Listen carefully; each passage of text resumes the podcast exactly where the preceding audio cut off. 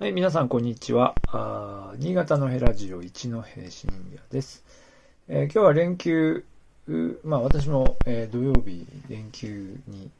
入りまして、えー、今日は一日特に、まあ何もなく、まあちょっと出かけましたけど、家で過ごしてました。え、で、今日はですね、えっ、と、80里超えっていうですね、え、テーマを選びました。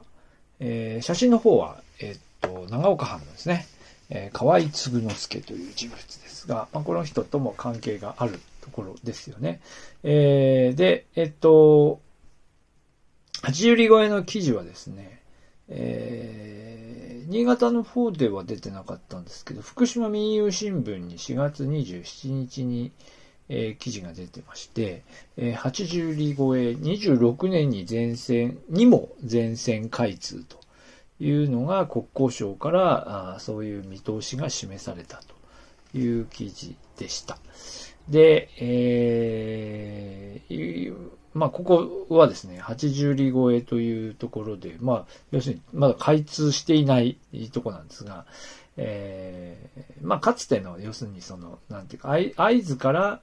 えー、まあ、新潟側に入ってくる道の一つなんでしょうね。えー、なんですけれども、えー、まあ、非常にこう、難所であると。山を越えるような難所で、えー、まあ、長らく、その、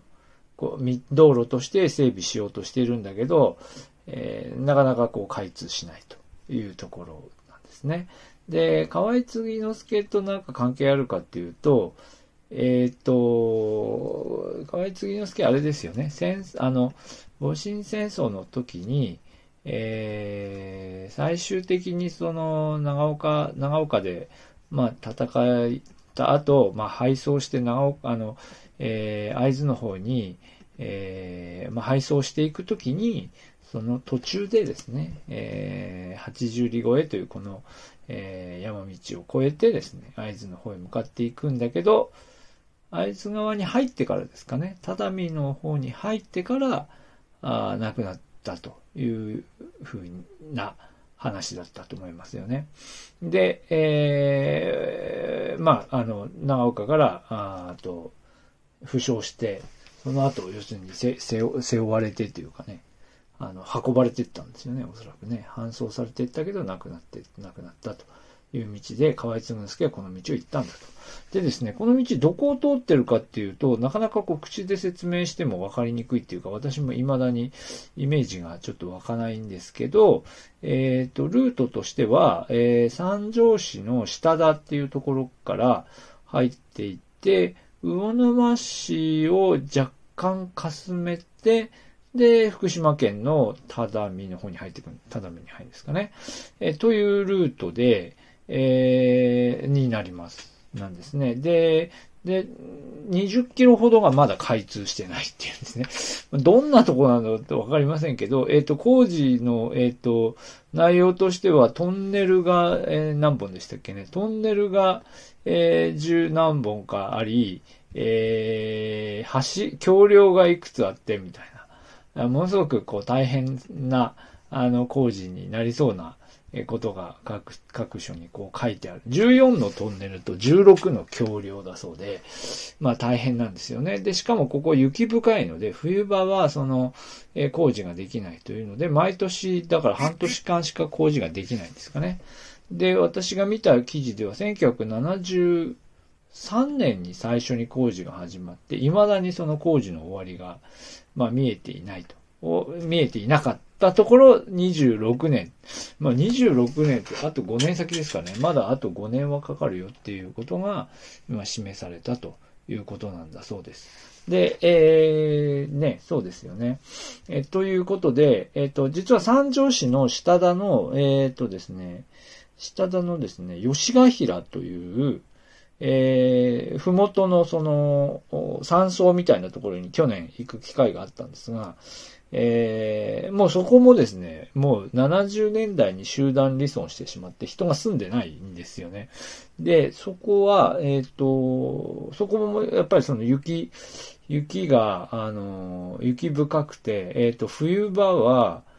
冬場は除雪もなかったと言ってましたね。まあ、という、昭和、昭和40年代までそういう状態だったところから、さらに山道を登っていくような状態で、まあ、今もうちょっと先まで道路で行けるんですかね。えー、というところでした。えー、なので、なかなかそこから先、こう山、山あいをこう通っていく道というのを、まあ、作っていくのは大変なんだなと。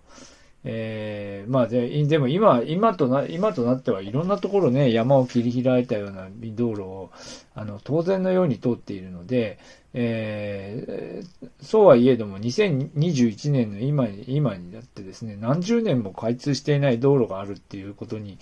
まあ、素人目にはね、驚きを感じるわけですが、まあ、現状としてもまだ80里超えというのは、えー、289号線、まだ開通していないと。えー、いうことです。で、あの、80里超えっていう、その、えー、についてネットでこう検索してみると、まあ、80里超えこう開通したらですね、福島と、その、えー、新潟県の間の往来というのが盛んになって、まあ、人が、こう、人の行き来が、えー、盛んになるんじゃないか、みたいなことで、まあ、ふもとというか、近隣の住民の間の、こう、期待感っていうのは、両側、福島も、えー、新潟のね、下田の方も両方期待感というのはあるみたいなんですけど、とはいえまだ5年先ですので、なかなか先は見えてないというところかなというふうに、えー、思います。はい。えー、まあ、というわけで、実はあんまり新潟の中でも80里超えってね、